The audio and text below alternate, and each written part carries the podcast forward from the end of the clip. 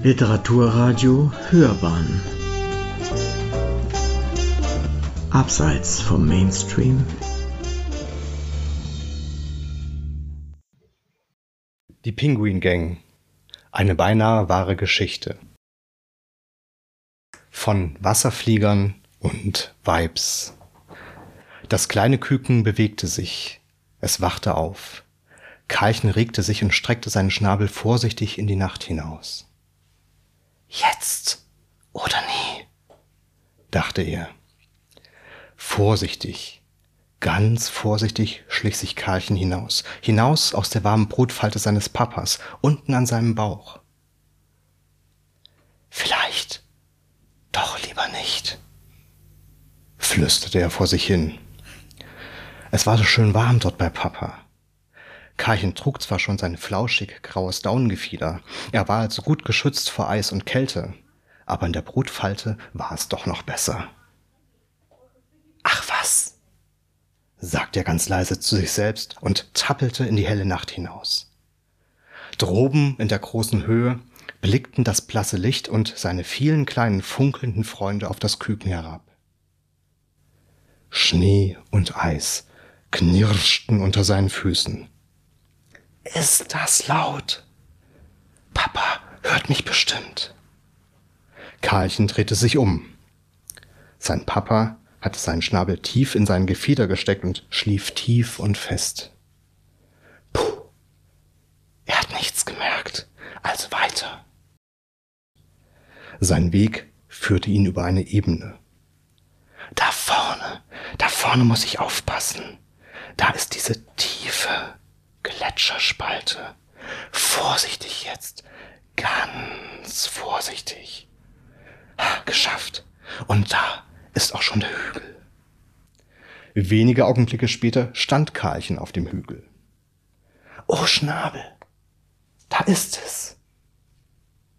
Er kniff die Augen zusammen und reckte sein Köpfchen vor. Muss näher ran, kann nichts so richtig erkennen. Vor ihm war der Abhang.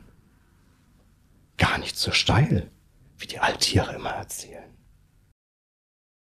Karlchen wusste, dass er eigentlich gar nicht hier sein durfte.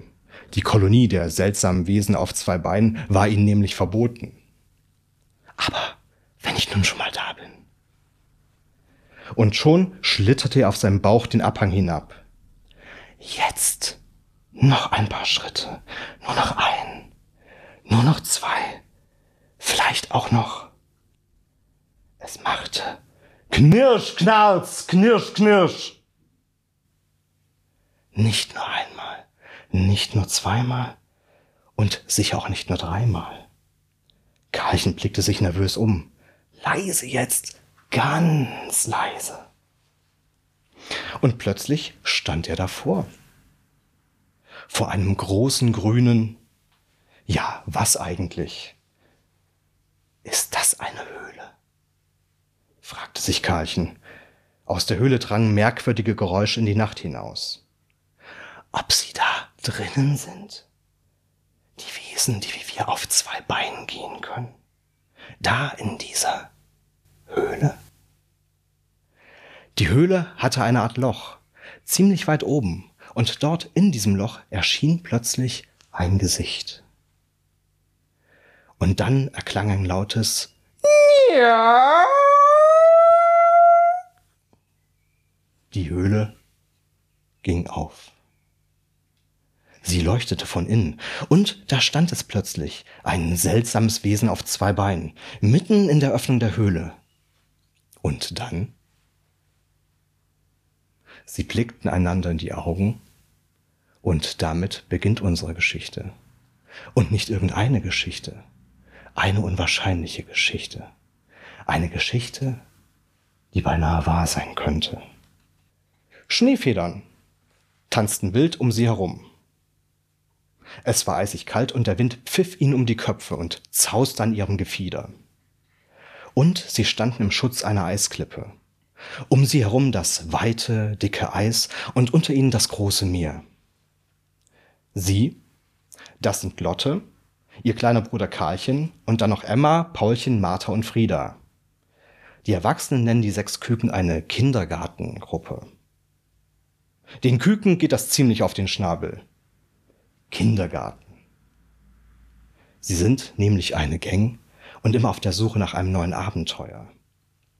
Karchen war also gerade von seinem Ausflug zurückgekehrt, ganz allein und ohne sie, ohne seine Schwester Lotte, ohne Emma, Paulchen, Martha und Frieda. Der Schelm.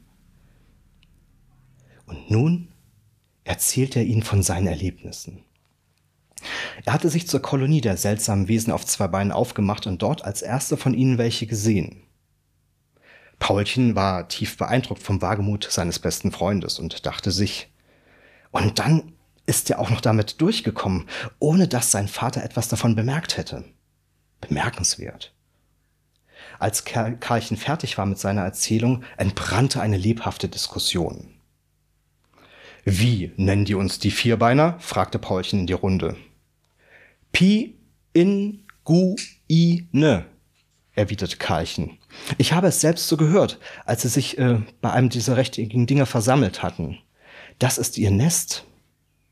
Das hat große Öffnungen, durch die man aus- und eingehen kann. Und viele kleinere, aus denen man hinausschauen kann. Und dann ist da noch eine andere Nesthöhle. Etwas abseits von der großen. Die ist so schön grün. Auch mit diesen Öffnungen. Hm. Meine Eltern haben mir mal erzählt, dass das Zweibeiner sind. Vierbeiner passt doch gar nicht. Aber wie dann? Zweibeiner Flügler? Martha, Flügel sind es gewiss nicht. Hat man sie jemals fliegen sehen? So wie die Schafschnäbel durch die Lüfte fliegen, entgegnete Lotte. Martha ließ nicht locker. Wie denn auch? Außer Karlchen hat doch noch keines von uns Küken diese Wesen gesehen. Wir anderen kennen die seltsamen Wesen auf zwei Beinen doch nur vom Hören sagen. Was bedeutet das eigentlich? Pi, in, gu, in. Man spricht das wohl äh, Pinguin aus, sagte Karlchen. Schön und gut, dann eben Pinguin, warf Emma ein. Mich aber interessiert eher die Frage, was die hier wollen. Ich habe noch nie gehört, dass sie tauchen und fischen können, so wie wir Wasserflieger. Karlchen, sag mal, wie nennen denn die wie auch immer Beine sich denn selbst? fragte Paulchen. Keine Ahnung, ähm, Onkel Gustav hat sie mal Menschen sagen hören. Tante Maria einmal Bötmann, vielleicht auch Blödmann aber sie ist sich da nicht ganz sicher. Klang irgendwie unfreundlich, meinte sie. Als ich bei ihnen war, Karchen zögerte kurz, also ich glaube, dass sie wie wir auch Namen haben. Wenigstens einige von ihnen. Denn oft, wenn sie miteinander sprachen, streckten sie einen ihrer Flügel oder eines ihrer oberen Beine aus und sagten den Namen ihres Gegenübers. Ja, ich bin mir ziemlich sicher, die Weibs haben wie wir auch Namen, fuhr Karlchen fort. Sehr sicher sogar, denn ein und dasselbe Weibswesen kann von verschiedenen anderen Weibs mit demselben Wort angesprochen werden. Und? Weibs? unterbrach ihn Emma. Was sind denn jetzt Weibs? Naja, kurz für wie auch immer beinahe, grinste Karlchen. W-A-I-B-S. Weibs eben. Karlchen Woher weißt du eigentlich, dass sie uns Pinguine nennen? Nach dem, was du eben gesagt hast, könnten sie ja auch nur dich meinen. Wie denn, Schwester Lotte? Ich habe mich doch Ihnen noch nicht äh, vorgestellt. Sie haben mich noch nie gesehen. Und plötzlich zogen sich Karlchens Augen zu ganz kleinen, engen Schlitzen zusammen. Er reckte seinen Kopf vor und sagte, Jetzt kommt bloß nicht auf die Idee. Von nun an sollst du den Namen Pinguin tragen. Und trage ihn mit Stolz, trumpfte Paulchen auf. Karlchen kann doch jeder heißen, aber Pinguin? Lotte kicherte. Pinguin, der Weibsversteher. Trage es mit Fassung und als Ehrentitel. Ist besser so. Du kommst jetzt eh nicht mehr davon los, lachte Paulchen. Wahnsinnig komisch, Grummelnd wandte sich Karlchen, jetzt auch bekannt als Pinguin, in die Richtung, in der die Nester der Weibs lagen. Wenn es denn solche waren. Und dann sagte er mehr zu sich selbst, Emma hat schon recht mit der Frage, was wollen die eigentlich hier? Womit hatte ich recht? fragte Emma. Frieda hatte sich bis dahin zurückgehalten und das Gespräch aufmerksam verfolgt. Jetzt aber meldet sich, sie sich zu Wort. Tante Maria und Onkel Gustav meinen, dass die Weibs schon viele Eisstürme vor uns hier im großen weißen, weißen kalten Land aufgetaucht seien. Wie vor uns? fragte Emma erstaunt. Naja, bevor du und ich und wir alle hier geschlüpft sind, erwiderte Frieda. Ja, genau. Meine Großeltern haben auch schon Weibs gesehen und deren Großeltern auch, meinte Paulchen. Wenn es stimmt, dass sie immer wieder hier auftauchen, dann ergibt sich auch noch eine andere Frage, meinte Martha. Woher kommen die Weibs denn eigentlich? Stimmt, Martha. Paulchen überlegte kurz. Und wie kommen sie eigentlich zu uns? Frieda liebte es zu spekulieren. Das hatte sie mit Paulchen, ihrem Bruder, gemeinsam. Allmählich kam ihr eine Idee. Ist wahrscheinlich ein seltsames Land. Eines, wo es auch diese komischen, knatternden und stinkenden Dinger gibt. Die, von denen die Alttiere immer wieder berichten. Die benutzen sie wohl nur zu Land. Und wer weiß, vielleicht haben sie ja auch noch andere Dinger, mit denen sie hierher gelangen können, über das große Meer. Emmas Frage ist immens wichtig. Was wollen die hier? Wonach suchen die Weibs eigentlich bei uns? wiederholte Karlchen. Oh, was sie suchen, sind zum Beispiel die Glitzerschwimmer. In allen Größen. Angefangen von den kleinen, knackigen Schwimmern bis hin zu den ganz großen Meeressängern, warf Martha ein. Meine Eltern sagen, dass es wegen der Weibs immer weniger Glitzerschwimmer gibt. Und warum? fragte Karlchen. Fressen sie etwa so viele? Schwer zu sagen. Sie haben ein paar Mal auf hoher See große schwimmende Dinger gesehen, die auf dem Meeresboden und auch im Wasser lange Geflechte hinter sich hergezogen haben. Darin waren viele, unzählige Glitzerschwimmer und die leckeren kleinen Krabbelfüßler. Wenn dann die Geflechte voll waren, zogen sie sie in die Schwimmdinger hinein, erklärte Martha. Und nur so nebenbei. Diese Dinge haben wohl ebenfalls Öffnungen zum Rein- und Rausgehen und zum Rausschauen. Und was passiert dann? hakte Karlchen nach.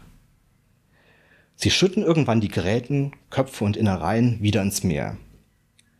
Vielleicht fressen sie ihren Fang ja wirklich auf den Schwimmdingern auf. Da müssten dort ja viele Weibs leben, wenn sie so große Mengen verdrücken können. Das könnte ja bedeuten, dass es in ihrem Meer oder auf ihrem Land nicht genug zu fressen gibt. Und deswegen kommen sie hierher zu uns, sagte Frieda. Kann schon sein, Frieda, entgegnete Martha. Aber das ist immer noch nicht die ganze Geschichte. Manchmal werfen sie von den Schwimmdingern auch Sachen herunter, die bei uns im großen Meer oder im großen weißen kalten Land gar nicht vorkommen. Aber was das gewesen sein könnte, wissen meine Eltern auch nicht. Aber einmal hat Martha gesehen, wie sie eine dunkle Brühe ins Meer gekippt haben. Und danach hat das Meer ganz komisch geschmeckt und ihr ist übel davon geworden. Hm, brummte Emma. Jetzt wäre es interessant zu erfahren, ob deine Weibskarchen mit den Weibs auf den großen Schwimmdingern etwas zu tun haben. Immerhin leben sie ja auch in Dingern mit Öffnungen darin. Vielleicht sind es aber auch verschiedene Arten von Vibes, welche zu Lande und welche zur See. Es gibt ja auch verschiedene Arten von Wasserfliegern.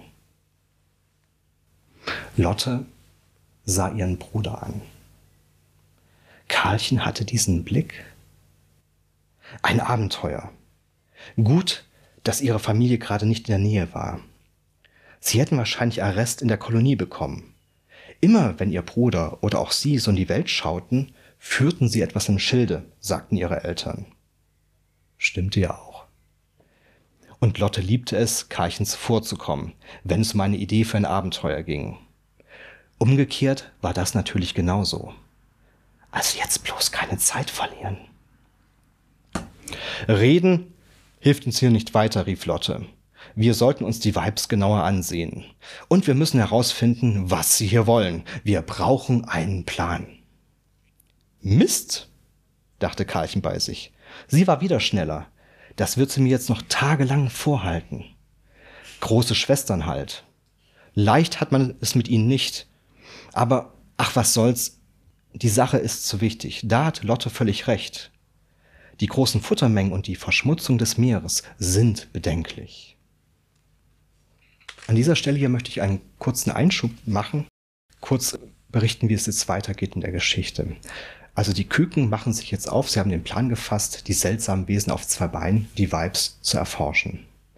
Und tun dabei alle möglichen Dinge. Sie quetschen die Alttiere in der Kolonie aus und natürlich rücken sie auch den Vibes in der Forschungsstation Neumeier 3 ähm, zu Leibe und äh, setzen sich mit ihnen auseinander. Und das Motto, das sie dabei antreibt, möchte ich euch jetzt gerne vortragen. Viele Fragen und viele Antworten.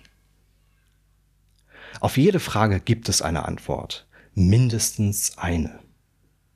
Aber gibt es auch Antworten ohne Fragen? Ohne Fragen sind Antworten wie ein Schokolade ohne Kakao, Zucker und Milch. Ohne Fragen schmeckst du gar nichts. Ohne Fragen sind Antworten wie ein Schlüssel ohne Schloss. Die Tür bleibt zu, aber du bleibst davor stehen. Ohne Fragen sind Antworten wie eine leere Landkarte. Du läufst und läufst, aber du kommst niemals an. Das Allerwichtigste sind die Fragen.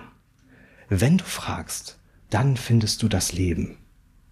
Dein Leben. Es schmeckt dann mal gut und mal schlecht, aber es schmeckt. Die Türen öffnen sich und sie führen in, eine neue, in neue Räume oder eben auch nicht, aber du bewegst dich. Die Landkarte ist voller Orte, Wege und Plätze und mal ist der Weg klar und mal nicht, aber es gibt immer einen Weg. Die ganze Welt steht dir offen und mal bist du auf der richtigen Spur und mal verläufst du dich. Aber du läufst. Und wo das hinführt in der Geschichte, kann man sehen, dass am Ende die acht Küken, also es kommen da noch zwei dazu, das sind Bertie und Mathilda, ähm, die dann eben die Forschungsstation aufsuchen, die Nachbarkolonie der Weibs mit der grünen Nesthöhle und äh, ihn, äh, mit ihnen den Mülltest durchführen. Sie bringen halt, so nennen sie das, unverdauliche Dinger mit sich, die überall im Meer und ähm, auf dem Schelfeis herumliegen und die man halt nicht essen kann. Deswegen halt unverdauliche Dinger. Und äh, sie machen ihnen klar, dass dieser Kram nicht ins große weiße kalte Land und ins große Meer gehört. Und tatsächlich, nach dem zweiten Mal so richtig, begreifen das die Vibes auch. Und äh, es, sie gehen dann noch einen Schritt weiter. Sie ähm, lassen es zu, als sozusagen als vertrauensbildende Maßnahme, dass sie ähm, Peilsender auf ihre Rücken montiert bekommen von den Forschern, von den Forscherinnen. Und mit denen können sie dann halt die Bewegung der äh, Küken auf ihrer ersten großen Reise im Meer dann nachvollziehen und verschiedene auch ähm, ja, biologische Daten, Herzrhythmus und was weiß ich alles äh, erheben. Und, Stichwort Antworten und Fragen, sie entschließen sich, dass sie hier im großen weißen kalten Land nicht dabei stehen bleiben können und wollen. Sie wollen in die Welt hinaus, um ihre Botschaft, ihre Message eben weiterzutragen. Davon handelt zum Beispiel das zweite Buch Die Reise ins Land der vielen Inseln, das sind die Falklandinseln. Dorthin reisen Emma und Frieda. Während Karlchen und Martha sich aufmachen ins Land der langen Küsten, das ist die antarktische Halbinsel. Der Gedanke, der dahinter steht, ist der, je mehr Vibes man trifft, desto größer ist die Chance, dass man das auch hinbekommt, zusammen mit den Vibes, Wasserflieger und Vibes, um eben nichts anderes, und man sollte nie klein denken, um nichts anderes als die Welt zu retten. Ähm, Bertie und Mathilda und ähm, Lotte und Paulchen fliegen dann noch weiter ins Land der Stürme. Das ist Kap Horn und Feuerland. Und da wird es auch hoch hergehen. In der Geschichte, wiederum Stichwort Fragen und Antworten beginnen sich unsere acht Küken auch dafür zu interessieren, woher die Wasserflieger eigentlich kommen. Waren die schon immer im großen weißen kalten Land und gab es auch schon immer Weibs im großen weißen kalten Land? Sie stellen erleichtert fest, dass sie die ersten waren. das ist ja immer so eine Frage. Es geht ja auch zum Beispiel äh, in der Geschichte um das Rennen um den Südpol zwischen Amundsen und Scott. Und wie sie davon Wind bekommen, das sind die Traumreisen. Es gibt bei den Wasserfliegern Traumreisende, die die Fähigkeit haben, in ihren Träumen an alle möglichen Orte der Welt zu reisen, sowohl in die Gegenwart, aber auch in die Vergangenheit. Und Onkel Gustav, eine Respektsperson in der Kolonie der großen Wasserflieger, unternimmt eben solche Traumreisen. Er begleitet Amundsen und Scott auf ihrer Reise zum Südpol und gerade die unglückliche verlaufende Reise von Scott bekommt er auch mit am Ende eben der Untergang der Expedition. Das ist aber sehr finster. Ich möchte lieber eine andere Traumreise vorstellen, nämlich die ins Eozän, in die, äh, also in das Erdzeitalter vor Stücker 65 Millionen Jahren begann das, ähm, in der die Wasserflieger, die Pinguine zum ersten Mal ja archäologisch nachzuweisen sind. Also die Traumreise von Onkel Gustav in das große Frühjahr des großen weißen kalten Landes. Die Vorfahren der Wasserflieger in einer Welt aus längst vergangenen Tagen. Gustav hebt ab und fliegt. Er fliegt über das Meer auf eine Küste zu. Wo bin ich bloß? Ist das etwa unser großes, weißes, kaltes Land? Aber es sieht ja ganz anders aus als heute. Die Farben, die Farben sind anders. Gelb und grün, blau und rot, in allen verschiedenen Variationen. Dunkles und helles Gelb, tiefes und hohes Blau, blasses und leuchtendes Grün und ruhiges und brennendes Rot. Alles leuchtet so hell im Schein des großen Lichtes. Aber nirgendwo nicht auf dem Wasser, nicht am Strand und auch nicht auf dem Land. Nirgendwo liegen Eis und Schnee. Nun ist es nicht so, dass es heute im großen weißen kalten Land keine leuchtenden Farben gäbe. Ganz im Gegenteil. Gustav denkt sofort an die schönen Blautöne des großen Meeres. Je nach Wassertiefe ein helleres oder dunkleres Blau oder Türkis. Und genauso schimmert und leuchtet auch das Gletschereis. Aber die Vielfalt der verschiedenen Farben, die kennt Gustav von seinem Land nicht. Und plötzlich donnert es und rumpelt es um ihn herum. Die große Höhe über ihm hat sich verfinstert und gelbe, grell glühende Schlangen zucken durch die Dunkelheit. Und er fragt sich, zieht da etwa ein Sturm auf? Finster genug ist es ja dafür. Und der Wind lebt auf. Es macht ein dickes und nasses, schweres Platsch. Und dann noch ein Platsch und plötzlich so viele Platsche, dass er sie nicht mehr zählen kann. Keine Schneefedern von oben, stattdessen Wassertropfen. Das hängt wohl mit der ganzen Wärme um mich herum zusammen. Bei uns zu Hause ist es kalt und es schweben Schneefedern von der großen Höhe. Hier aber dagegen ist es warm und es fallen Wassertropfen von oben herab. So schnell das Unwetter aufgezogen war, so schnell war es auch wieder verschwunden. Das große Licht scheint jetzt noch heller zu sein und all die Farben noch kräftiger. Gustav ist der Küste jetzt schon sehr nahe und er kann Einzelheiten erkennen. Oh, wie viele verschiedene Grüntöne es hier gibt. Wunderschön. So viele verschiedene Grüntöne es gibt, so viele verschiedene Pflanzen wachsen hier auch. Aus dem Land der vielen Inseln kennt Onkel Gustav vor allem die weichen, nassen, dunkelgrünen Steinpflanzen und die dünnen, schmalen Gräser, die dort weite Flächen bedecken. So ähnliche Pflanzen gibt es auch im großen weißen kalten Land. Er denkt da an die Geflechte auf dem kargen Erdböden, dort wo kein Eis ist. Endlich fällt ihm aber auf, alle unsere Pflanzen im großen weißen kalten Land wachsen ja nicht sehr hoch.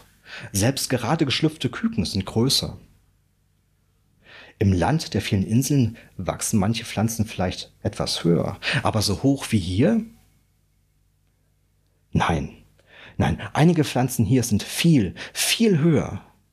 Manche sind so hoch, dass man zehn, ach was, 15 ausgewachsene große Wasserflieger übereinander stapeln müsste. Und dann gibt es noch alle möglichen Größen dazwischen. Die ganz hohen Pflanzen haben dicke, dunkelgrüne Stämme.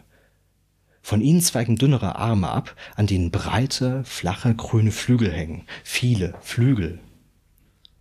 Gustav kommt der Gedanke, dass die Pflanzen von damals bis heute überlebt haben könnten, nur in veränderter Form. Weniger Arten wahrscheinlich und viel kleiner als früher, aber irgendwie doch vergleichbar. Dann fällt ihm schon wieder etwas Neues auf. Auf den Pflanzen. Um sie herum und überall in der Luft schwirren kleine und größere fliegende Tiere. Seltsam sehen sie aus. Wirklich seltsam. Seltsam sind auch die Sprachen, die sie sprechen. Manche brummen und andere summen und alles in hohen und tiefen Tönen. Vögel sind das aber nicht. Nein, ganz bestimmt nicht. Sie haben ja keine Federn. Aber wie können sie dann? Aha. Flügel haben sie schon, da auf ihrem Rücken. Sie wirken sehr fein und sind durchsichtig. Bei den Schafschnäbeln zum Beispiel und bei uns Wasserfliegern befinden sich die Flügel ja an den Seiten. Und ihre Beine? Ach du meine Güte, wie dünn die sind. Und dann zwei, nein vier, nein sechs Beine. Und an ihrem Kopf haben sie auch zwei dünne, lange Stängel, die sich ständig bewegen. Wofür die wohl gut sein mögen? ob diese wirklich merkwürdigen Flugtiere mit ihren Kopfstängeln irgendwie ihre Umwelt erkundigen? Ist natürlich nur so ein Eindruck. Es knirscht unter seinen Füßen. Gustav ist auf dem Strand gelandet. Jetzt kann er die kleinen und großen Pflanzen noch viel besser erkennen. Und auch diese wirklich merkwürdigen Flugtiere. Über ihn kreisen und kreischen verschiedene Vögel. Manche haben breite, lange Schwingen. Einige von ihnen stoßen im Sturzflug ins Wasser. Und einen Moment später sind sie mit seltsamen Glitzerschwimmern im Schnabel wieder in der Luft und fliegen auf die nahen Klippen zu. Und als er sich gerade darüber Gedanken machen will, darüber, ob diese oder jene der kreisenden und kreischenden Vögel vielleicht etwas mit den Schafschnäbeln zu tun haben könnten, gerade in diesem Moment sieht Gustav Wasserflieger. Sind das etwa unsere Vorfahren? In Kolonien zusammen mit Luftfliegern. Da ein Elternpaar, da noch eines, und auf einmal finde ich sie überall. Auf den Felsen, am Strand und im Meer. Flieger. Und das auch noch in unserem schicken Schwarz-Weiß. Also, sie sehen uns ziemlich ähnlich. Aber die Alttiere sind locker eine halbe Länge größer als wir. Sie haben lange Hälse und noch längere Schnäbel. Und ihre Flügel sind ausklappbar, so ähnlich wie bei den Luftfliegern. Aber wir Wasserflieger konnten, konnten tatsächlich einmal durch die Lüfte fliegen? Bemerkenswert. Aber wenigstens diese Wasserflieger hier können es wohl nicht mehr. Vielleicht ja eben ihre Vorfahren. Aber wie auch immer, eigentlich bewegen sie sich an Land genauso wie wir, watscheln, hin und her schwanken zwischen Nestern, Strand und Meer. Es scheint ihnen genauso schwer zu fallen wie uns heute auch noch. Oha, der eine da drüben ist gerade nach vorne gekippt. Der erinnert mich an meinen Kumpel Erwin. Gustav geht jetzt vorsichtig zurück ins Meer und taucht ab. Was er da zu sehen bekommt, überrascht ihn jetzt eigentlich gar nicht mehr. Unter Wasser. Unter Wasser sind sie ganz Wasserflieger, schnell und elegant und wendig. Gustav schaut den Flugmanövern der Wasserflieger zu. Ob ich noch andere Tierarten zu Gesicht bekomme, fragt er sich. Da schwebt ein breiter, dunkler Schatten an ihm vorbei. Huch, was ist das denn? Ein langgestrecktes Tier mit einem langen, langgestreckten Hals.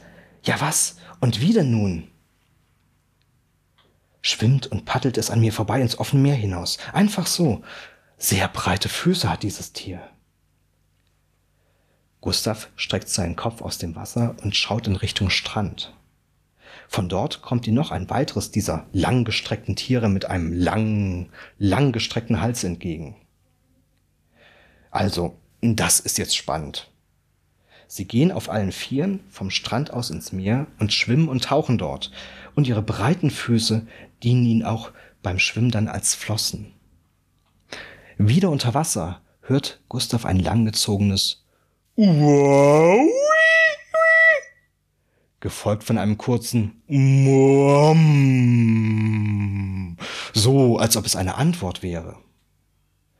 Beide Rufe kommen von den beiden langgestreckten Tieren mit den langen, langgestreckten Hälsen. Wie unsere Meeressänger, denkt er sich und sieht sich weiter unter Wasser um. Da, wo es flach, flach ist, wachsen viele Algen und das Wasser da ist ziemlich trübe. Im tieferen Wasser kann ich auch noch höhere Pflanzen sehen. Es wimmelt ja nur so von Krabbelfüßern und kleinen und großen Höhlentieren. Manche tragen sogar ihre Höhlen mit sich herum. Was gibt es hier nicht alles zu sehen? Aber Moment mal. Warum wird das Meer jetzt schwarz und immer schwärzer? Sinke ich etwa in die große Tiefe? Und dann Ganz langsam, ganz allmählich wird es auch dunkel um ihn. Die fremde Welt ist nicht mehr da. Aus bunt wird weiß. Aus warm wird kalt. Gustav ist von seiner Traumreise zurückgekehrt. Dankeschön.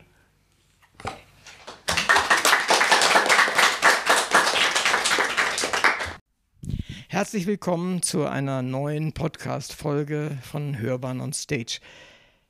Es ist die 75. Sendung, die wir seit Beginn dieser Reihe im Januar 2019 vor gut drei Jahren begonnen haben. Niemand hätte gedacht, und ich am allerwenigsten, dass es mal so ein Erfolg werden würde. Allein in diesem Moment sind über 30 Bücher auf der Liste für Hörern on Stage. Heute beschäftigen wir uns mit einem Kinderbuch, wobei ich äh, schon jetzt das äh, Stirnrunzeln von Steven sehe, der ja mir neulich schon erzählt hat in einem Vorgespräch, naja, so nur Kinderbuch ist es ja dann doch nicht. Wir werden hören, um was es dann tatsächlich geht. Ich bin Uwe Kulnig und meine Gäste bei Literaturradio Hörbahn sind Birgit Christiansen und Steven Lundström. In dieser Sendung geht es also um ihr Kinderbuch mit Namen Die Pinguin Gang, und zwar den Band 1 und Band 2. Ich möchte wissen, was es mit diesen sechs Kaiserpinguinen in diesen Büchern auf sich hat und wie die weiteren schriftstellerischen und künstlerischen Tätigkeiten von Birgit und Steven aussehen. Herzlich willkommen, ihr beiden. Ich freue mich sehr, dass ihr hier seid. Ich frage dich mal, was war zuerst da, die, Henne oder das Ei? Also mit anderen Worten, die Illustrationen oder der Text? Ja, das ist eigentlich, also das ist eine sehr schöne Frage. Ich hatte jetzt schon Angst, dass ich gar nicht ähm, hier irgendwas sagen kann, weil nicht, weil Steven so viel geredet hat, sondern weil ich jetzt so ganz passiv einfach der Geschichte oder auch aktiv ihr zugehört habe. Aber jetzt muss ich mich erstmal auf diesen Sprechmodus wieder einstellen. Ja, also es ist so, dass ähm, tatsächlich die Illustration äh, zuerst da war, was ja, glaube ich, relativ ähm, ja selten ist. Also oft sind ja Illustrationen so oder werden leider in unserem Land, gerade in Deutschland, so als Beiwerk ähm, äh, gesehen und oft wird auch nur der Autor, die Autorin genannt und ähm, die Illustrationen ja haben nicht so ähm, die Bedeutung. In anderen Ländern ist das ja anders. Nein, also in dem Fall war es so, dass ich ähm, eines Abends irgendwie äh, so ganz müde war und eine einfach so eine Kritzelei, also ein paar Pinguine gezeichnet habe. Die sahen noch anders aus als hier. Also sie waren bunt und waren so, ja, Steven nennt sie immer Karottenschnabelpinguine. Also die äh, hatten dann so eine lange äh, Karottennase und äh, dann habe ich ja einfach so da so gekritzelt und äh, das, der, das eine Küken hatte auch ein riesiges Auge. Auf jeden Fall, ähm, ja, hat Steven, ähm, habe ich diese Zeichnung mit einem Gruß ähm, Steven auf den Schreibtisch gelegt. Also dazu habe ich geschrieben, ähm, viele Grüße von der Pinguin-Gang und der Zeichnerin. Und dann war es so, dass Steven äh, wohl sofort durch diese Zeichnung inspiriert war und angefangen hat, ähm, das erste Kapitel dieser Geschichte zu schreiben. Und dann hat er mich gefragt, ob ich das Buch nicht illustrieren will. Und so entstand das. Aber das Ganze war quasi völlig spontan, völlig ungeplant und äh, diese Illustration ist eben so quasi tatsächlich der, der Anstoß gewesen. Mhm. Ähm, und Steven, wie er das oft macht, hat das dann so gleich vorangetrieben, dass dann mhm. das einfach so gemacht wurde. Naja, ich meine, ist ja, ist ja was draus geworden, richtig? Ja. Also, mitunter ist es ja so, dass solche Ideen sehr schön sind und einen guten Start haben, hm. aber dann nicht so richtig weit tragen. Hm. hm. Weil in dem ersten Moment findet man das alles ganz toll und das ist es auch. Aber für ein Buch äh, ist ja, das ist ja nicht irgendwie so ein ganz kleines, dünnes Büchlein. Das sind ja durchaus viel Text und jetzt auch schon ein zweites und ein drittes in, am, am fast fertig oder so ähnlich. Na, jedenfalls, äh, wie, wie ist es euch da gegangen? Hattest du gleich eine ganze ja, einen ganzen Zyklus im Kopf oder, oder wie ist das bei dir gewesen? Also am ersten Tag, als ich diese schöne Zeichnung mit den Karottennasen Schnabel Pinguin gesehen habe, vielleicht noch nicht, aber wie die Küken ja auch sagten, also wenn man klein denkt, kommt man nicht weit. Also ich hatte dann schon die Idee, dass es eine längere Geschichte wird und auch mit mehreren Teilen. Warum eigentlich nicht? Die Welt ist groß genug, äh, dass man die Pinguine rausschicken kann. Und ähm, ja, ähm, aber das ähm, tatsächlich ist es so, die Geschichte wuchs tatsächlich mit jedem, mit jeder Taste, die ich auf, äh, gedrückt habe auf der Tastatur. Ich hatte nicht vorher geplottet, wie man so schön sagt, sondern die Geschichte entwickelte sich tatsächlich, was dann auch viele Umarbeitungen nötig gemacht hat, klar, wenn man einfach schreibt. Aber irgendwann wuchs in mir halt so eine Art roter, äh, entwickelte sich ein roter Faden und dem bin ich dann gefolgt. Im, Im Großen und Ganzen hatte mich tatsächlich auch zum Ziel geführt. Mhm. Das heißt, er ist dir weggelaufen, du musst es hinterher zeichnen. Jein.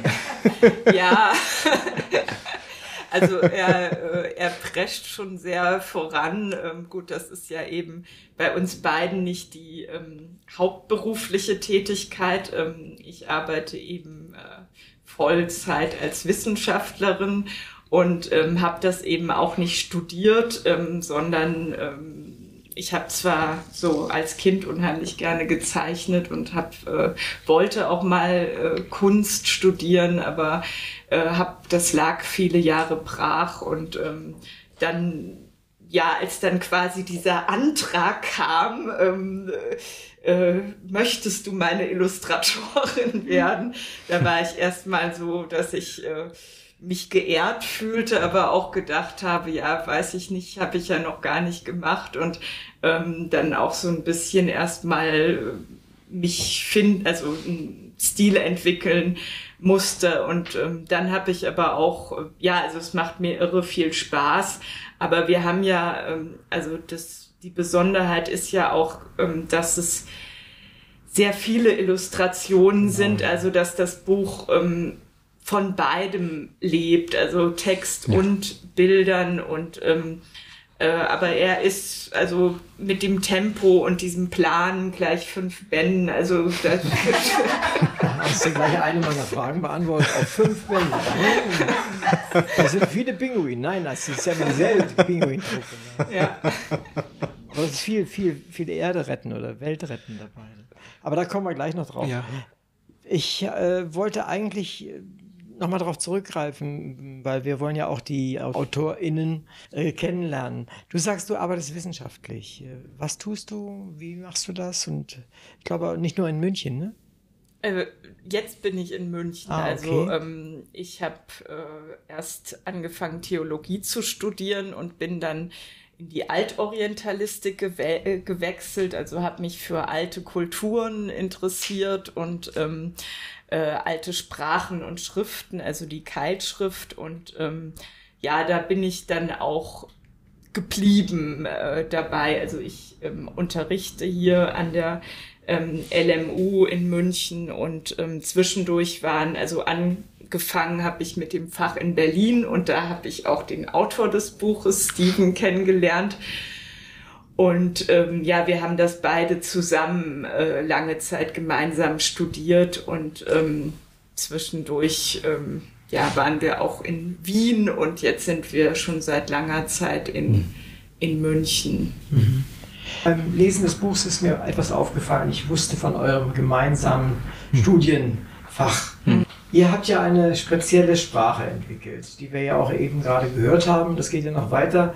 Äh, in einem Glossar pflegst du ja, war mal überpflegst du fast diese, diese Sprache, indem du wirklich sehr genau aufführst, mhm. was eben die so und so Flieger sind oder die Federwische oder ich habe die Namen, tut mir leid, nicht mehr so parat.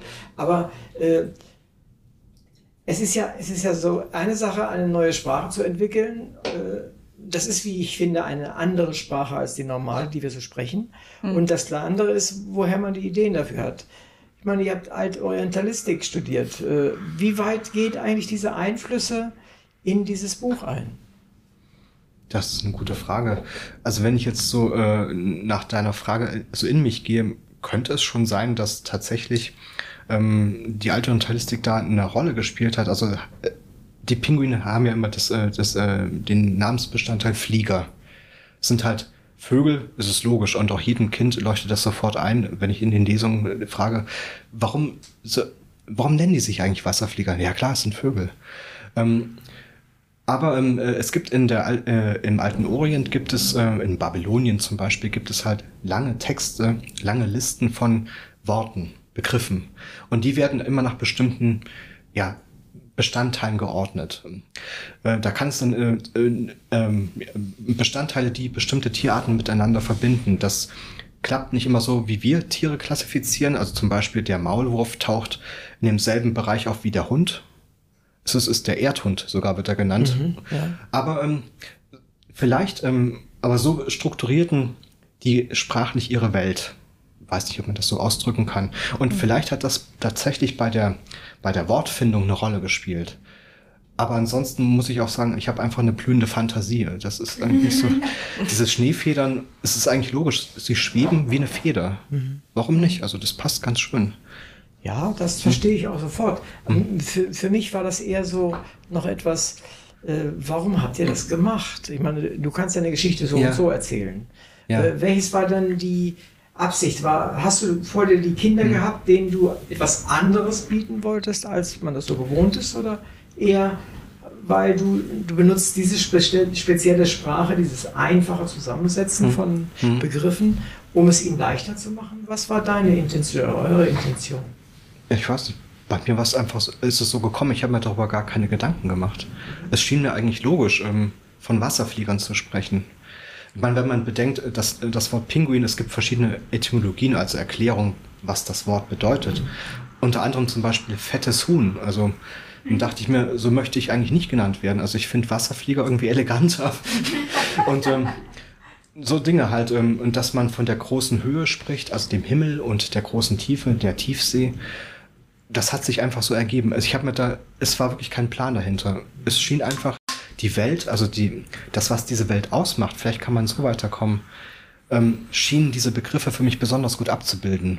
Deswegen rede ich auch nicht von der Antarktis, denn das heißt ja nur gegenüber der Arktis übersetzt. Und Arktis wiederum heißt auf Griechisch Bär.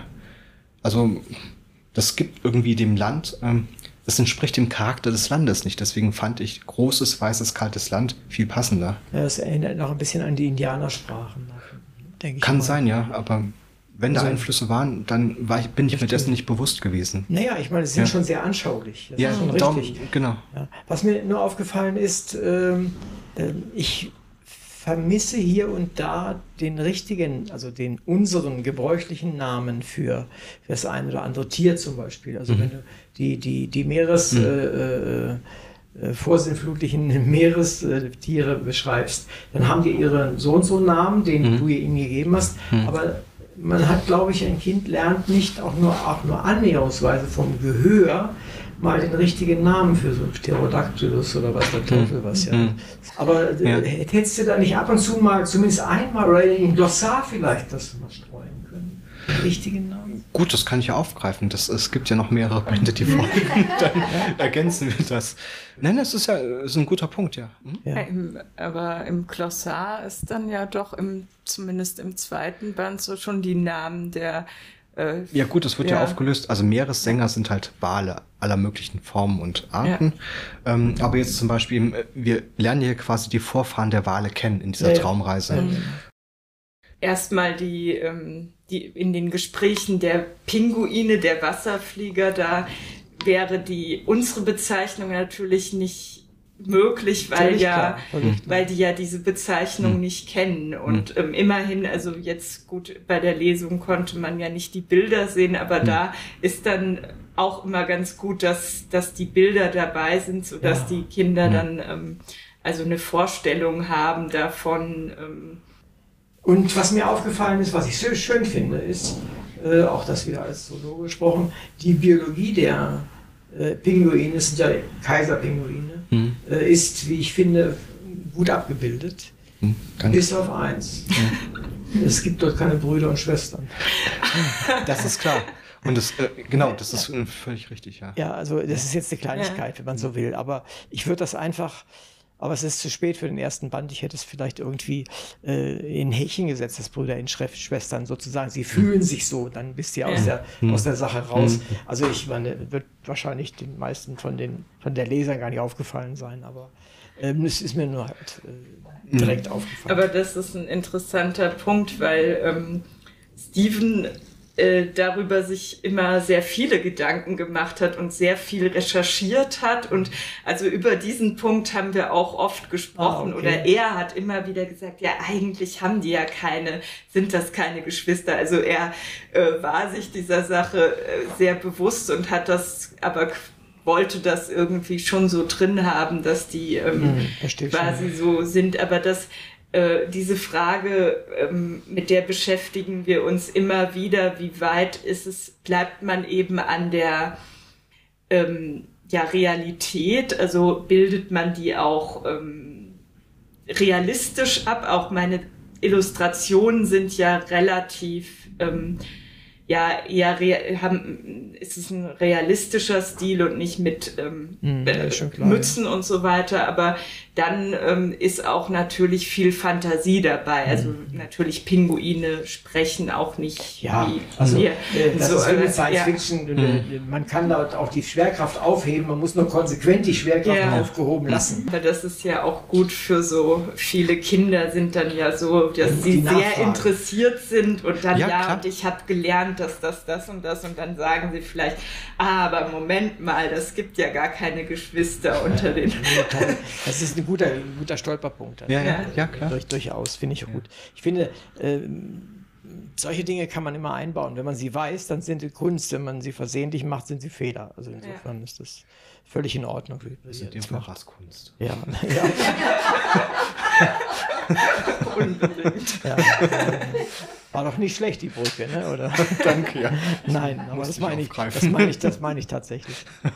ähm, es ist, ist mir noch nicht so ganz klar geworden. Wie ist das Verhältnis der Pinguine zu den Wissenschaftlern? Vice versa weiß ich das, aber umgekehrt, wie ist das bei Ihnen?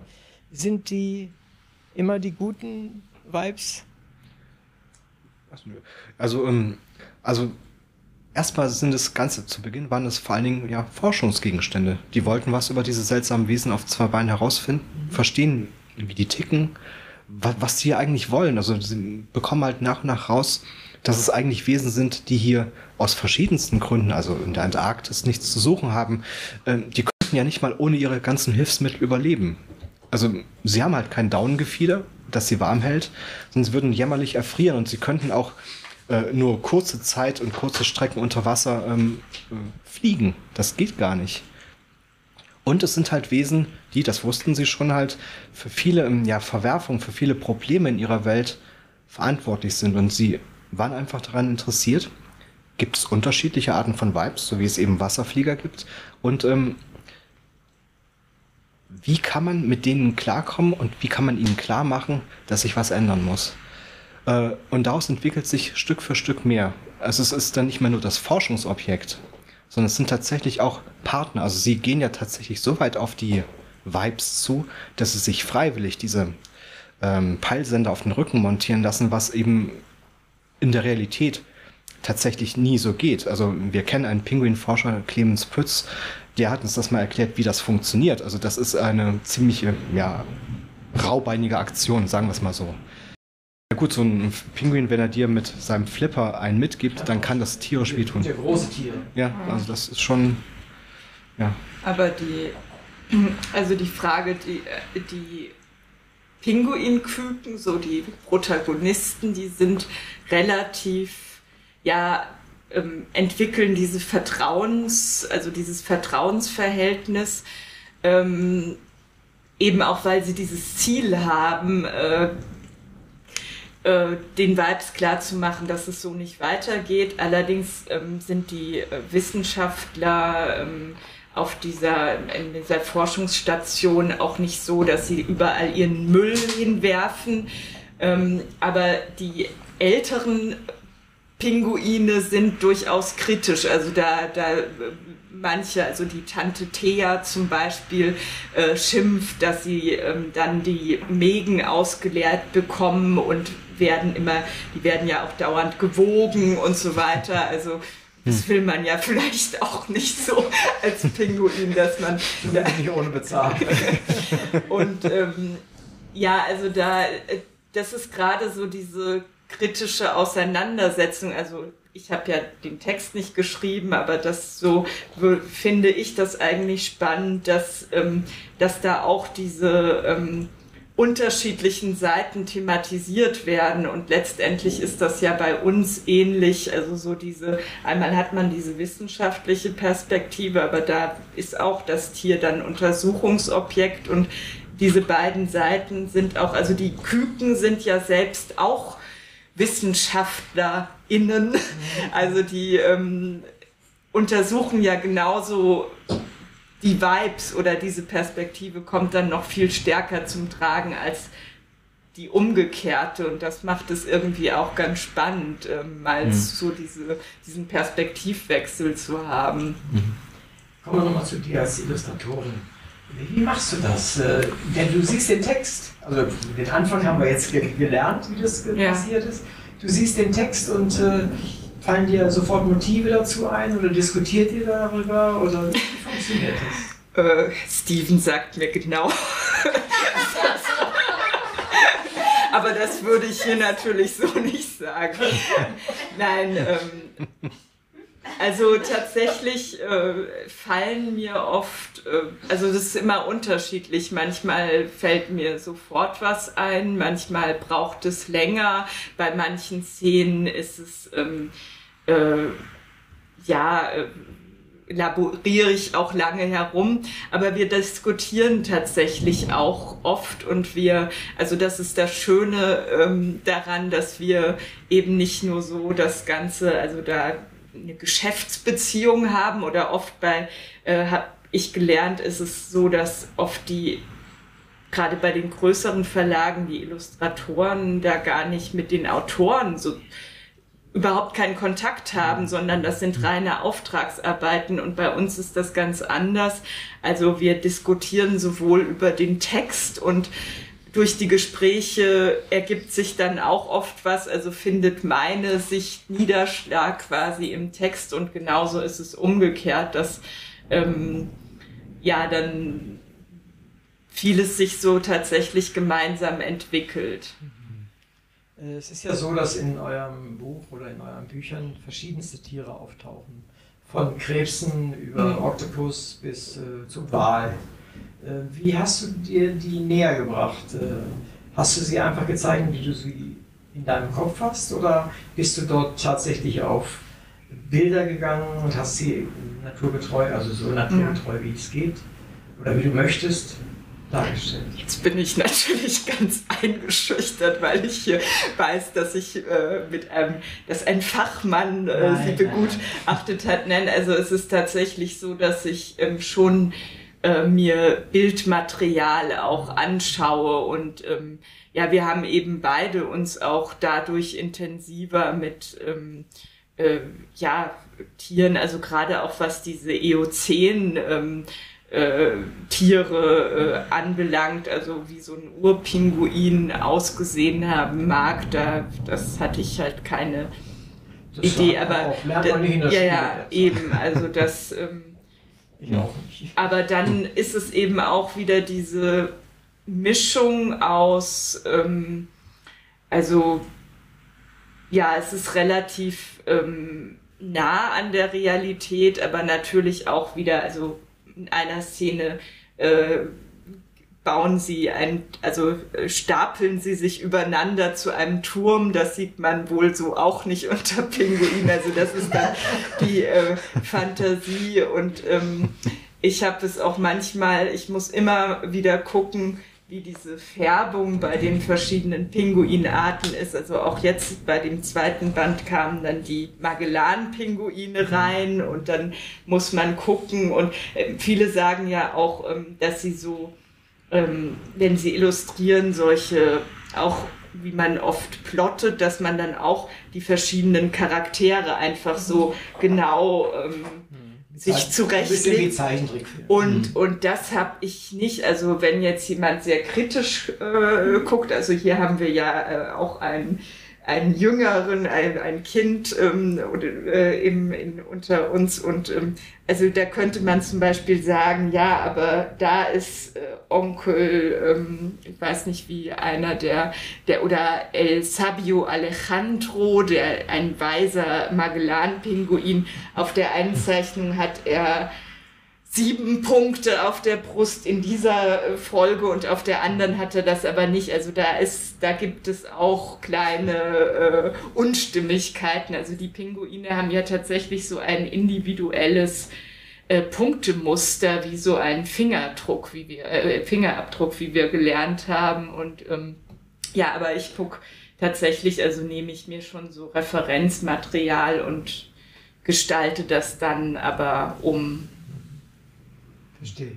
Ähm, vielleicht sollten wir den Hörern an ihren Kopfhörern oder an ihren Lautsprechern eine kleine wenig eine Idee geben, was für Zeichnungen das sind. Bislang, die können Sie ja nicht sehen. Ja.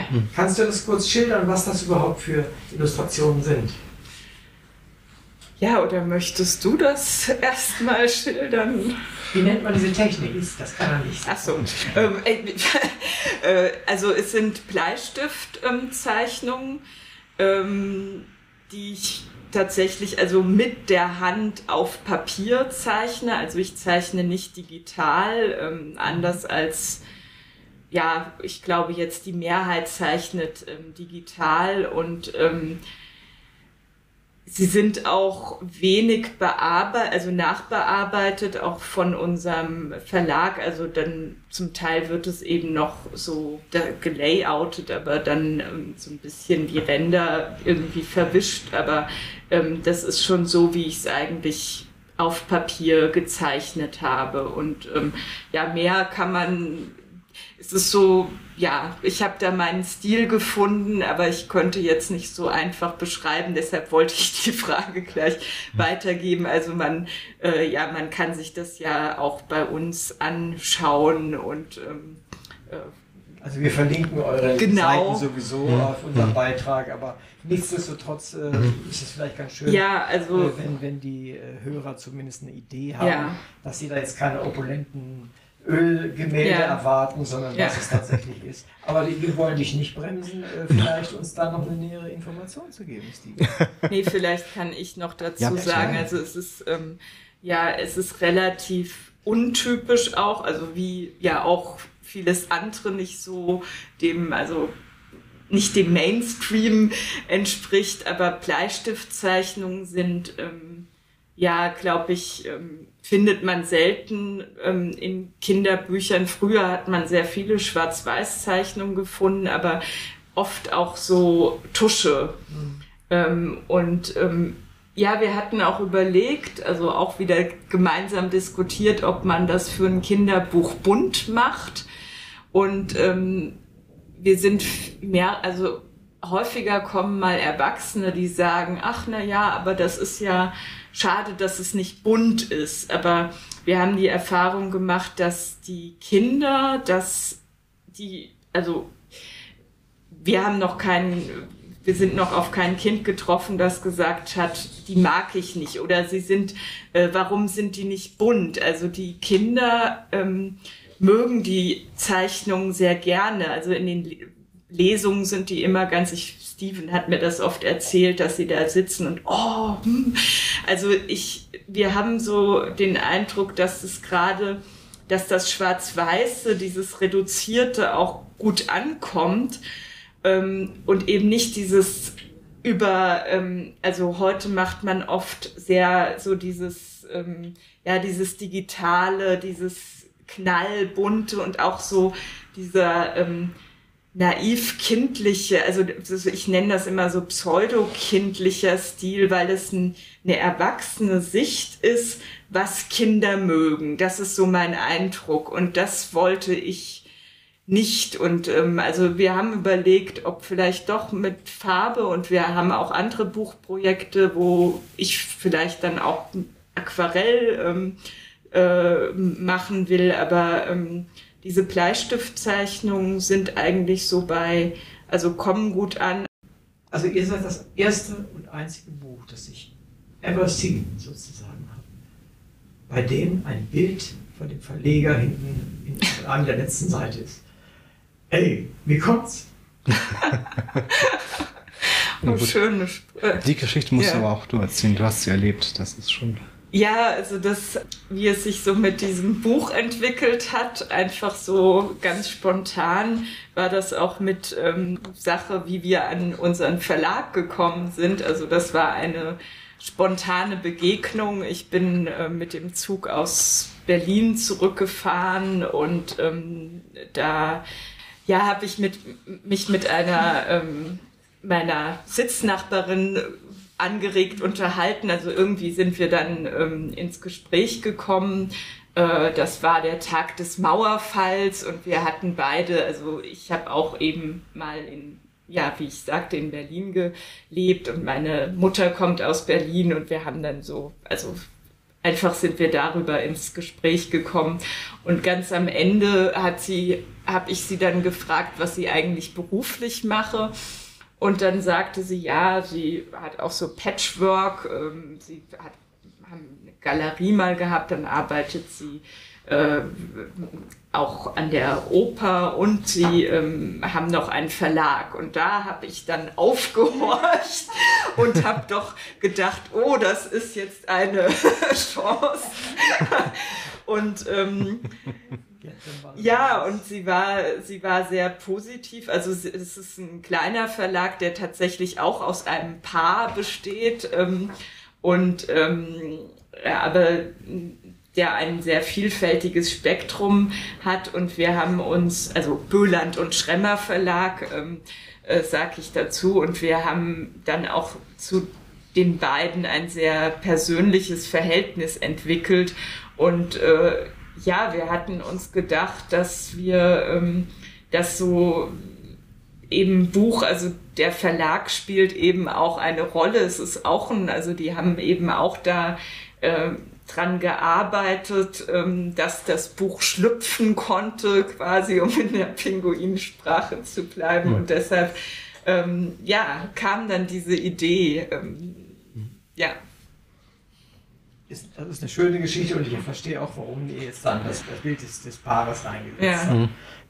Wenn du mit einem, wirklich mit einem Satz, nicht so ein Mannschaftssatz, sondern ein normaler Satz, mhm. sagen solltest, oder ihr beiden, vielleicht jeder für sich, doch wäre nicht schlecht, äh, was ist die Idee hinter dem Buch?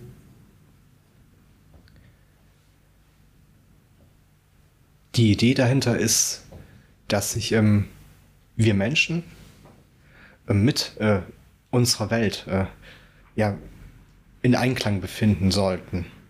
Also die Idee ist halt, ähm, dass wir unseren Platz in der Welt neu bestimmen und äh, ja, in Einklang eben mit den Tieren und der Pflanzenwelt halt klarkommen sollen. Das ist die Idee, die dahinter steht.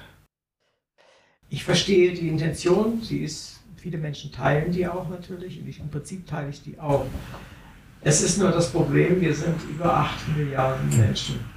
Und über 8 Milliarden Menschen stehen gegen, ich glaube, einige, viele hunderttausend Pinguine und ja. es, sind oder auch Gnus oder was auch immer ihr für Tiere nehmt. Mhm. Äh, dieses Verhältnis ist so schief.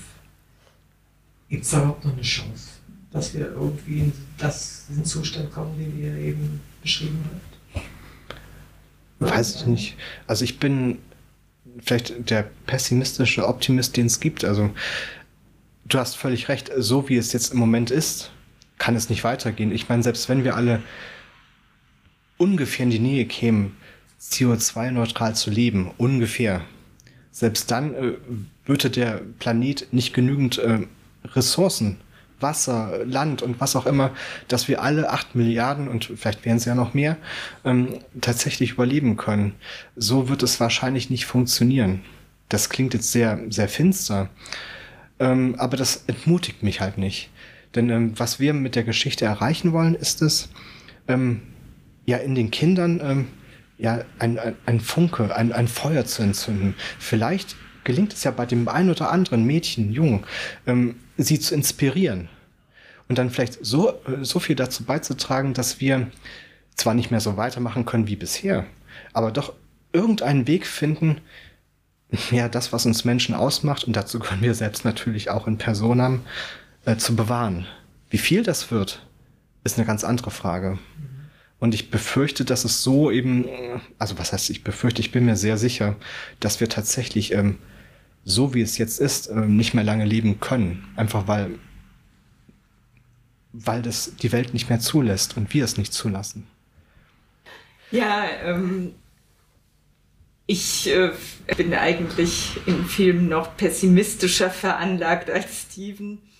Ähm, aber mir kam jetzt so in den Sinn, äh, gut, Martin Luther, an dem habe ich viel auszusetzen, aber der hat ja dieses schöne, also oder es wird ihm zugesprochen, dieser schöne Spruch, wenn morgen die Welt untergehen würde, würde ich heute noch ein Apfelbäumchen pflanzen. Und jetzt, als Steven anfing zu, ähm, zu sprechen, kam mir so die Idee in den Sinn oder das, davor, dass ähm, ja, selbst wenn wir wissen, wir schaffen das nicht mehr, also das wird äh, die Welt, äh, wir, wir können nicht mehr, also dieser Punkt äh, des nicht mehr Zurückgehens ist überschritten, dann ist vielleicht die Frage, ähm, sollen wir dann einfach sagen, ähm, ja gut, dann ist alles egal, wir, wir, wir werfen jetzt unser Zeugs überall hin und, und ähm, fahren das wirklich nochmal hoch. Oder wir, wir ähm, ja, leben trotzdem bewusst und, und also diese, dass wir den Sinn im Leben, in unser Handeln reflektieren.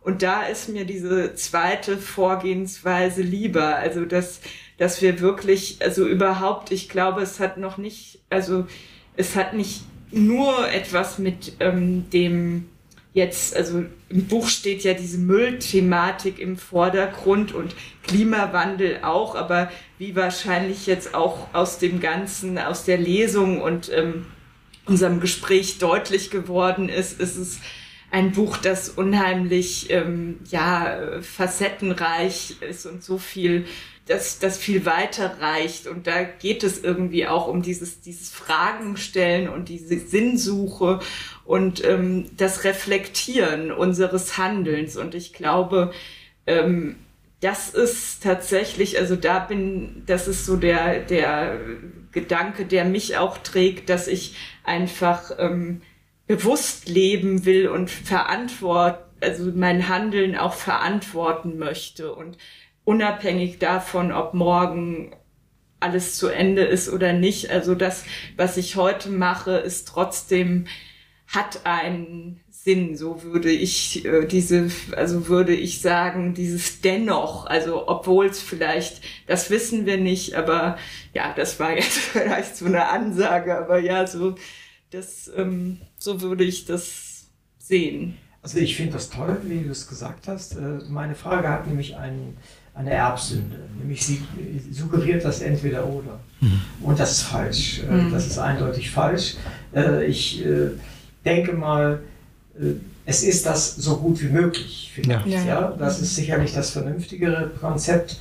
Und wir müssen uns auch ein bisschen davon trennen, in der, in, in denken, das ist mein Vorschlag, mein Vorschlag, dass wir auch in der Ökologie ähm, Diskussion und über die Klimaschutzdiskussion auch von diesem Entweder-Oder wegkommen, mhm. im Sinne von, morgen geht die Welt unter, wenn wir das und das nicht machen. Die Welt geht nicht unter. Nein. Die geht in ein paar Milliarden Jahren unter, wenn mhm. uns die Sonne frisst. So. Das ist schon das Erste. Und das Zweite ist, äh, lasst, das sind Totschlagargumente, die kann man daraus ableiten. Und das mhm. macht doch keinen Sinn. Mhm. Sondern lasst uns das so gut machen, wie es irgendwie geht, mit so wenig Todesopfern wie möglich, mit so wenig Überschwemmungen, Bränden, bla bla bla wie möglich. Aber dieses Entweder-Oder ist sicherlich mhm. unsinnig. Und äh, die Menschheit wird auch nicht aussterben, wenn wir das nicht hinkriegen. Hm. Sie wird sich anders entwickeln müssen und wie, hm. wie die Pinguine auch und so weiter. Vielleicht gibt es dann keine Pinguine mehr, weil es keine Arktis mehr gibt und sie nicht angepasst sind. Hm. Kann alles sein.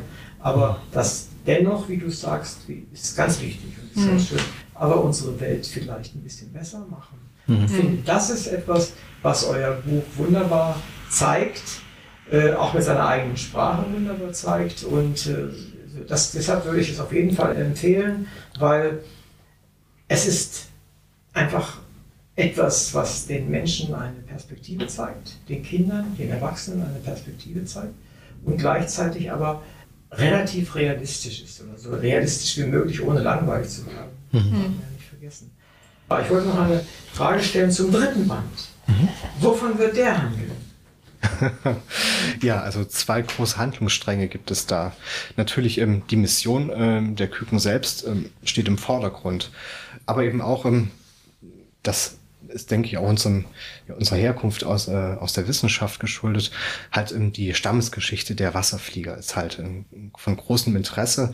Äh, gut, äh, es spiegelt halt auch meine Interessen wider. Also und ähm, der eine ähm, Kompagnon der, äh, der Reisegesellschaft, äh, nämlich Karchen, interessiert sich archäologisch. Äh, er ist Paläontologe. Er wird, äh, er wird dort ähm, im, im Land der langen Küsten, äh, speziell auf der Insel der Vorfahren, wir Vibes nennen das die Seymour Island, heißt es.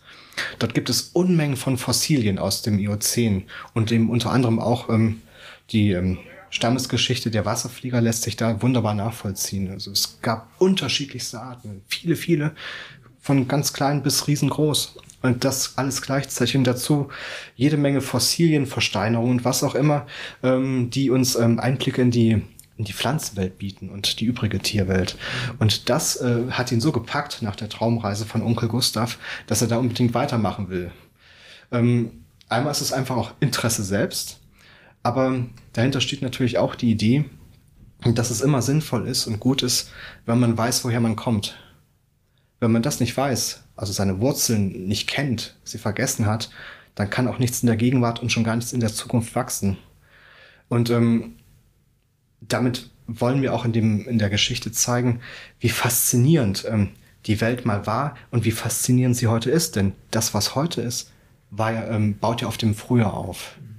Und ähm, ja, das ist eine der, finde ich, auch der schönen und starken Seiten des dritten Bandes. Aber natürlich geht es auch darum, ähm, dann ist auch die Geschichte im dritten Band ist eine Art Dreh- und Angelpunkt, ähm, dann aufs Finale zuzuspitzen. ähm, aber das möchte ich jetzt noch nicht so weiter verraten. Es hat aber nichts mit einem Vulkan zu tun. Ne? Äh, nein, nein, nein. Ah, Keine solchen Spezialeffekte, es geht schon.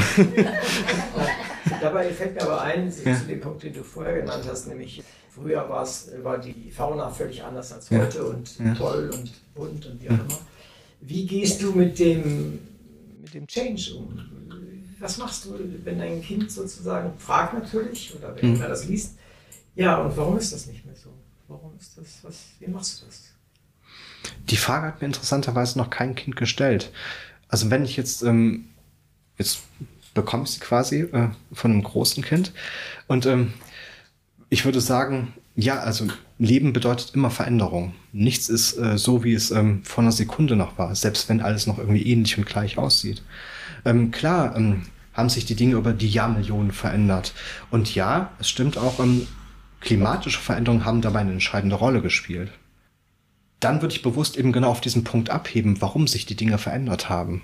Gerade eben, weil oft ja noch, es gibt ja immer noch Menschen, die ähm, den Klimawandel tatsächlich, den menschengemachten, ähm, ja leugnen. Und sagen, ja, das ist ganz normal, was hier passiert. Das war ja schon immer so. Siehe Eozän. Da war die Antarktis grün und äh, wild bewachsen. Da gab es äh, Viecher, die es äh, gab's, äh, gibt's heute dort nicht mehr. Ja, das stimmt. Aber trotzdem gab es keine ähm, seltsamen Wesen auf zwei Beinen, die diesen Climate Change, diesen Klimawandel herbeigeführt haben. Das kam erst später. Mhm. Und ähm, ich will den Kindern damit quasi auch ein, ja, ein Argument an die Hand geben. Also wenn es mal zu so einer Diskussion kommt, dass sie dagegenhalten können. Mhm. Ähm, denn ähm, das, was jetzt geschieht, ist, das ist offensichtlich eben menschengemacht. Klar, man kann nicht jedes einzelne Wetterphänomen jetzt explizit dem Klimawandel zuordnen, aber die Häufigkeit, in der diese äh, sch äh, schrecklichen Wetterphänomene auftreten, die Häufigkeit, äh, die Tatsache, dass wir in den letzten paar Jahrzehnten immer höhere Temperaturen verzeichnen müssen, wieder den wärmsten Sommer seit Menschengedenken und davor vielleicht auch. Ähm, das zeigt eindeutig die Tendenz. Die geht in eine ganz bestimmte und nicht gute Richtung. Und dass die Tendenz dahin geht, ist tatsächlich dem Menschen geschuldet mhm. und nicht irgendwelchen Kometen, die mal von oben gefallen sind, vielleicht die Dinosaurier die ausgeschaltet haben. Das kann ja auch noch passieren. Gut, ähm, dann das ändert sich die Sachlage der, komplett. Der Umgebung, der. Dann, äh, Aber nichtsdestotrotz, ist das, dann ist euer Buch euer Apfelbäumchen sozusagen. Ja, ja das passt ganz gut. Ja. Hm. Was ich vielleicht dazu noch, was mir da in den Sinn gekommen ist, also wir hatten ja vorhin schon gesagt, dass es eben nicht nur ein Buch für Kinder ist, sondern auch für Erwachsene und diese Fragen, ähm, wir haben festgestellt, dass die Kinder heute wahnsinnig viel wissen. Also in, den, in der Schule wird auch darüber sehr viel geredet. Ähm, die wissen auch über diese Müllproblematik oft besser Bescheid als Erwachsene, erzählen das auch, ja, und da finden sich große Mengen an Müll in den Mägen äh, der Meerestiere und so weiter.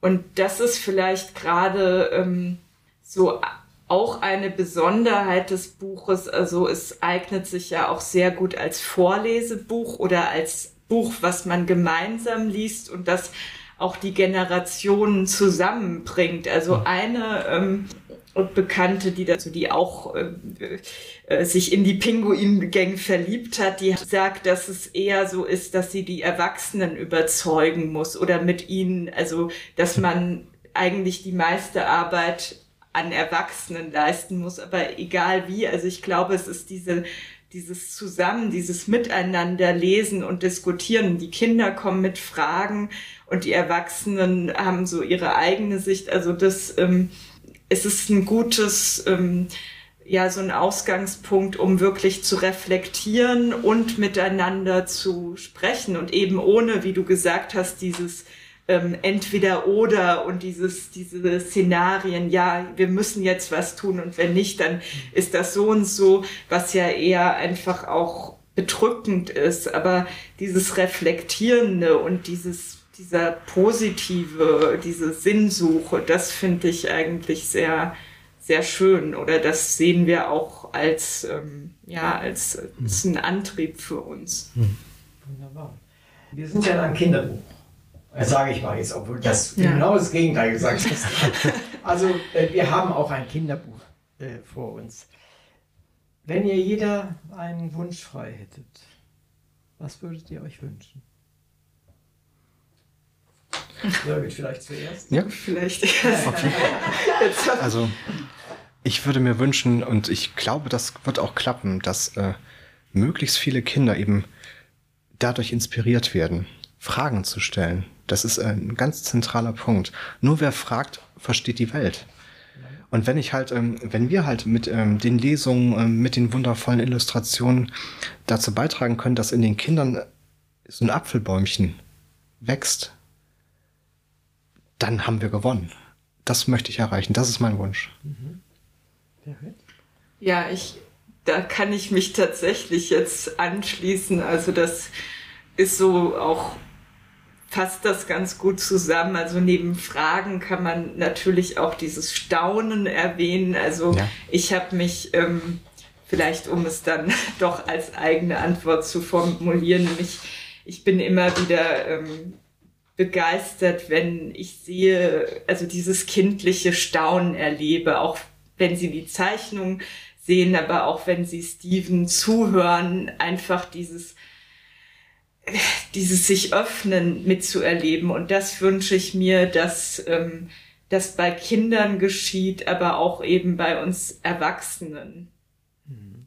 Ich habe das neulich dir schon mal gesagt, Steven.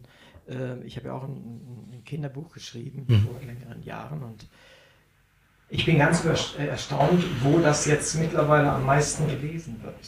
Mhm. Nicht von Kindern, mhm. dafür bewerbe ich das zu wenig. was. Mhm. In Altenheimen wird das gelesen, mhm. weil dort die Sprache ist gut verständlich, die Themen sind immer noch die gleichen, mhm. äh, auch im höheren Alter. Und es ist etwas, was auch die, die Menschen wollen offensichtlich, weil es geht auch um Tiere, es geht um, um, um Forschung an Tieren und so weiter und so fort. Also auch, man darf nicht vergessen, äh, auch die Menschen nehmen teil an dem ökologischen Geschehen in ihrer Umwelt, auch wenn sie im, im Altenheim sind oder im, äh, ja, Pflegeheim oder was auch immer. Die darf man auch nicht vergessen. Mhm. Also insofern ja. wird ihnen auch vorgelesen, was ja. ich sehr schön ja. finde. Ja. Mhm. mhm. Finde ich das ganz gut. Ja, das ist ein schöner, also schön, dass du das erwähnst. Eine Freundin, also meine, meine äh, älteste Freundin, die ich habe, die hat das ihrer Mutter geschenkt, die mittlerweile dement ist und die immer gerne Kinderbücher gelesen hat und ähm, dann auch ganz, ähm, also das Buch auch sehr schön fand und das freut uns eben mhm. genauso. Also egal, es ist tatsächlich all age. Wir freuen uns über alle, die daran eben Freude haben oder überhaupt es zur Hand nehmen, auch wenn es eben ja nicht so Mainstream und viele dann eben das gar nicht entdecken, aber alle dies entdecken, ja, freut uns. Also ihr seid ja im richtigen Radio, weil wir heißen ja auch unter anderem am Rande des Mainstreams. Also ja. ist, das, ist das völlig, völlig ja. korrekt und völlig gut. Und jetzt habe ich noch ein Angebot, nämlich ich habe euch die ganze Zeit mit Fragen gelöchert. Wenn ihr eine Frage an mich habt, hier bin ich. immer diese Frage, auch bei so Bewerbungsgesprächen und dann sagen die meisten immer, nein, ich habe keine Frage. Mhm. Ähm. Also ich fände es spannend, also klar, du bist Zoologe und ähm, wir hatten uns ja auch schon im Vorgespräch äh, ausführlich darüber unterhalten. Ähm, wie ähm, als Naturwissenschaftler wir haben uns ja eingangs unterhalten, als wir ankamen, ja, mit Bäumen spricht man, äh, die Bäume sprechen nicht. Ist das wirklich so bei dir? Oder ist es doch nicht manchmal so, dass so ein, so ein leichtes Flüstern zu vernehmen ist? Nein, äh, Flüstern ist Esoterik. Äh, das so, so wie du es ausdrückst. Ja. Äh, kannst du bei mir keinen Millimeter Platz gewinnen. Hm. Es ist was anderes. Warum mögen wir grün? Hm weil wir in Grün evolutionär abgewachsen sind. Weil Grün für uns mhm. immer die Idee war, dass wir das zu essen haben, dass wir uns Deckung haben, dass wir vielleicht auch uns mhm. mit den Blättern zudecken können. Grün ist positiv. Mhm. Süß ist süß, weil es der höchste Energieträger ist, den wir mhm. kriegen. Deswegen ist süß süß, sonst wäre es nicht süß. Ja, weil das ist ganz einfach. Oder warum mögen wir das Süße äh, Zwitschern der Vögel beim Morgen, auch wenn sie um zu 4 Uhr nerven. Warum mögen wir das? Das ist ganz einfach. Solange die Vögel zwitschern, gibt es keine Feinde in der Umgebung, hm. keine Raubtiere. Das ist hm. evolutionär so drin, nach meinem Verständnis, wurde hm. gesagt immer, dass wir das mögen. Denn die Tiere selbst, die sitzen da oben auf ihrem Ast und schreien, verschwindet, das ist mein Gebiet. Das ist deren Gesang die Bedeutung ihres Gesangs und nicht, ich möchte da so ein schönes Liedchen singen für irgendwie. Nein, weg, geh einfach weg, das sind meine Würmer. Ja.